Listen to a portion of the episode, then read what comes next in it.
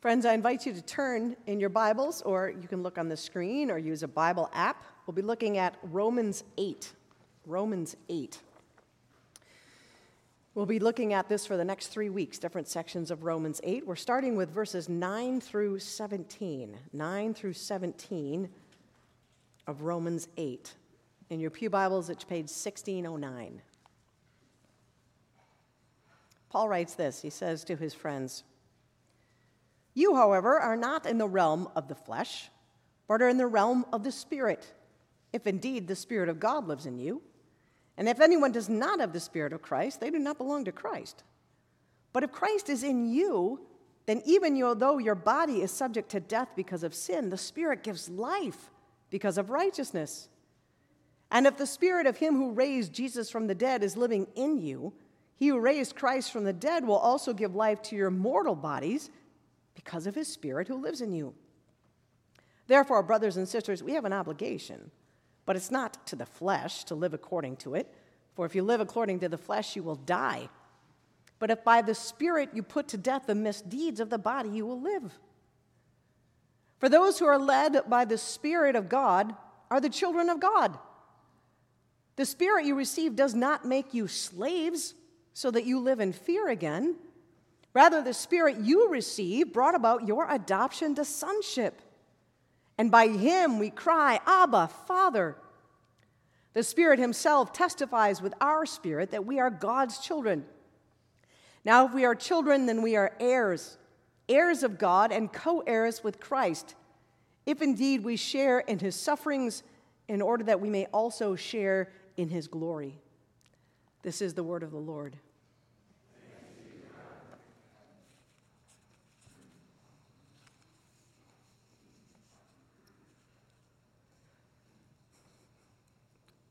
The reality show Hoarders follows people who have too much stuff.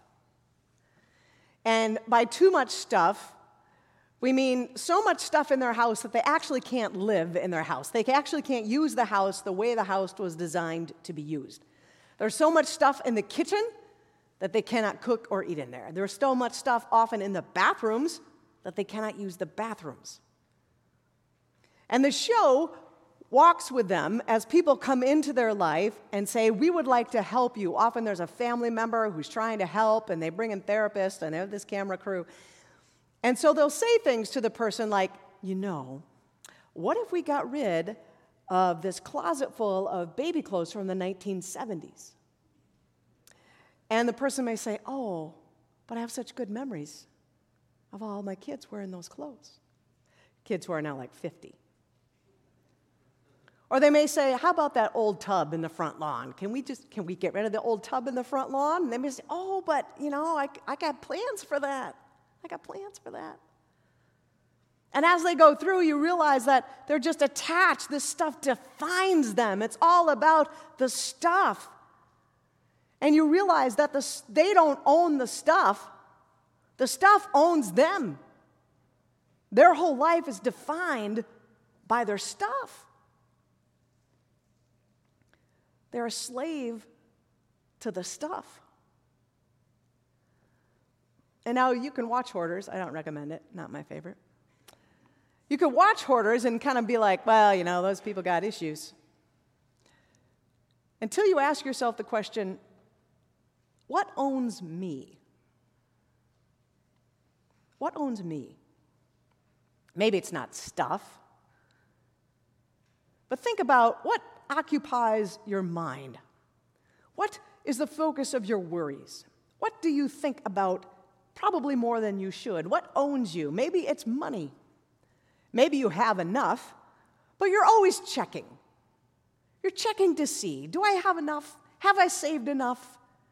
You're one of those people who just always knows the amount in your bank account. You always have an idea what your retirement fund has. You, you just, you're very focused. Your money owns you. Or maybe it's regrets. When your mind has time to wander, you think about the things you should have done differently. You wish you could go back and change the past. You think about this constantly. Your regrets own you. Or maybe it's your reputation. You want to look good all the time, you want everyone to like you all the time. And whether you cultivate that on social media or you cultivate that through other people or you even cultivate that through your children, you want your reputation to be spotless. And if there's ever a threat to it, it feels like your very life is at stake.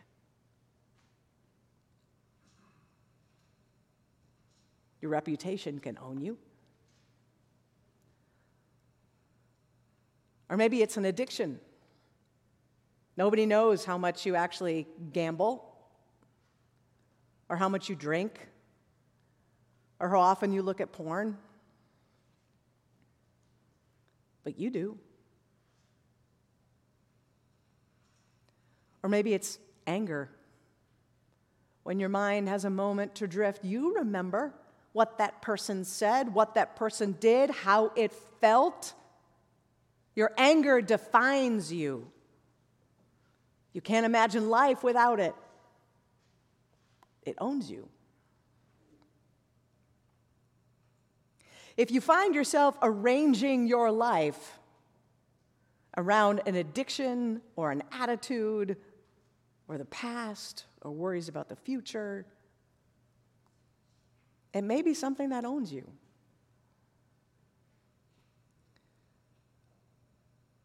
It may be something that so occupies your day and your time and your mental space that it clutters up your life. And it clutters up your life so much that you can't actually live your life because you're a slave to that thing. What owns you? In Romans 8, Paul is writing to people who are slaves to things just the way we are slaves to things. Like us, the Roman Christians had addictions and wounds and grudges. The Jews kind of grit their teeth sometimes at the Gentiles, and the Gentiles kind of rolled their eyes at the Jews. Some of them were obsessed with money, whether they were rich or poor. Some of them couldn't stop visiting the pubs. Some of them couldn't stop going to the brothels. They were slaves to sin. And slavery makes people insecure. You don't trust people, you don't trust yourself, you never feel settled, you never feel at ease, because that's what slavery does. You feel discontent all the time. You're like a hoarder who has lots of stuff but no security, lots of property but no peace. That's a hard way to live. And God knows it. Paul says, God doesn't want you to live in slavery anymore. He wants you to be free. He wants you to understand that nothing owns you. And Paul uses this really interesting illustration to teach them this. He says in verse 14, All who are led by the Spirit of God are children of God. For you did not receive a spirit of slavery but a spirit of adoption. A spirit of adoption. Now, when we think about adoption here in 2022, we think about a family who welcomes in a child who needed a home. That is not what adoption was about in the Roman Empire. In the Roman Empire, a wealthy land owning male citizen needed to have a male heir to whom he could pass on his stuff. He wanted to have a legacy. He wanted to have somebody to inherit his estate. He needed a son. But this was actually a significant challenge. Half of the babies born in the Roman Empire died before the age of five. It would take a woman six to nine pregnancies to maybe have two children who lived past the age of five. And if neither one of those was a boy, there was no heir. So the Romans came up with a system of adoption. You would find someone else's son to adopt so that that person could get your stuff, so they could get your estate, they could carry on the family name, they could live the legacy. You would adopt them to secure their future and yours. But you didn't want to adopt from somebody else's family who was also wealthy and landowning and everything because, you know, they could very easily take your estate into theirs once you died.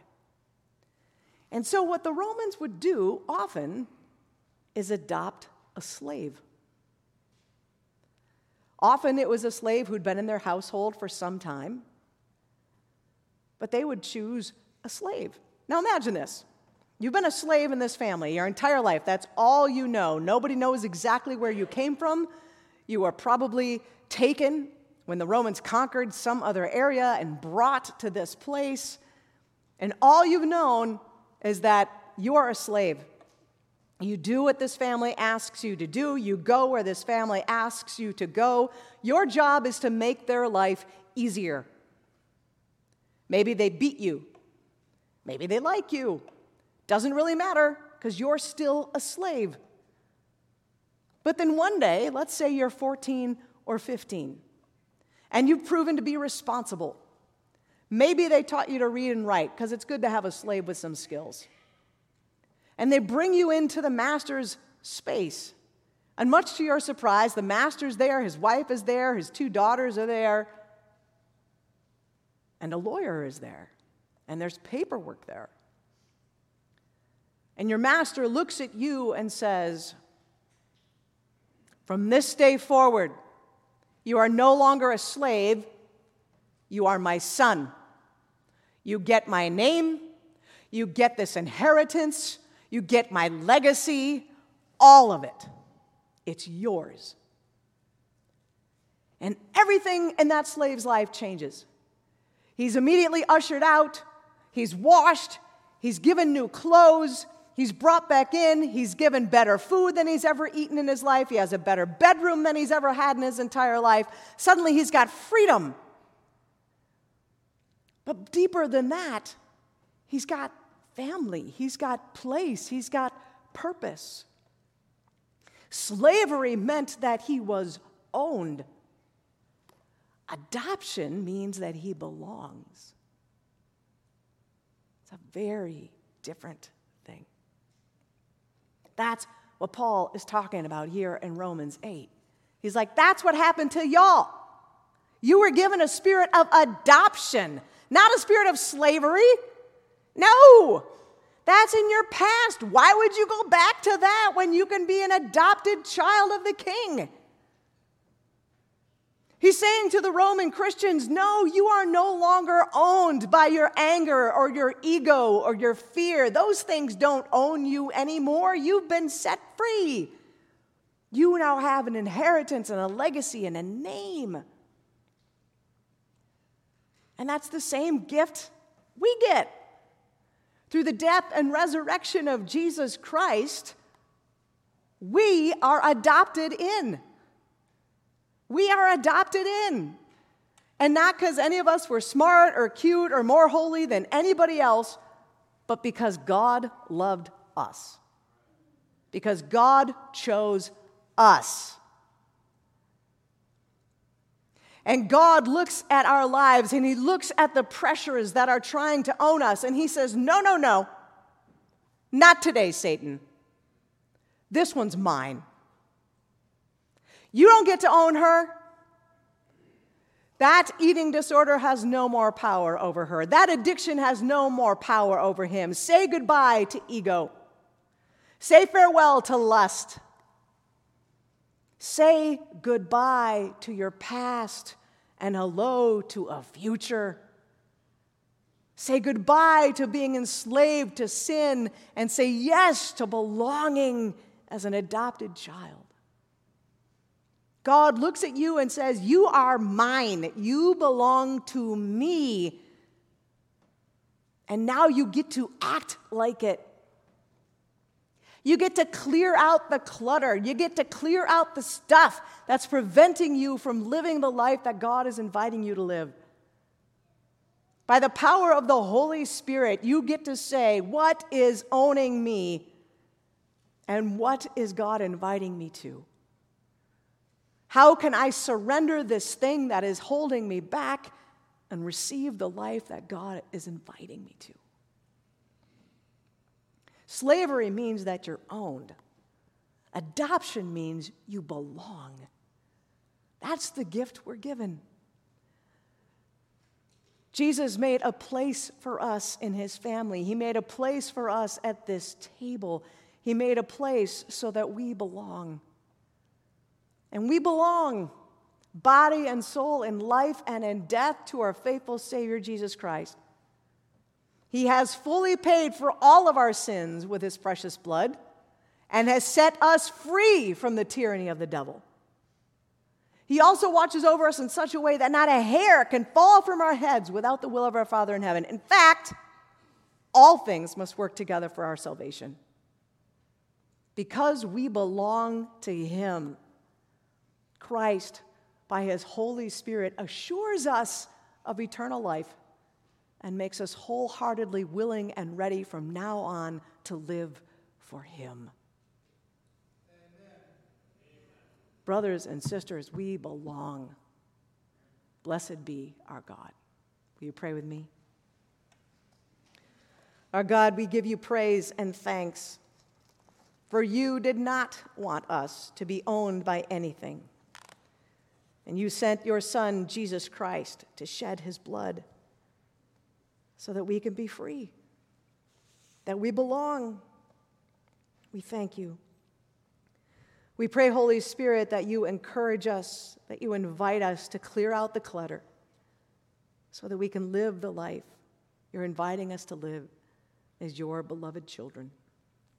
We pray this in the name of our Jesus. Amen.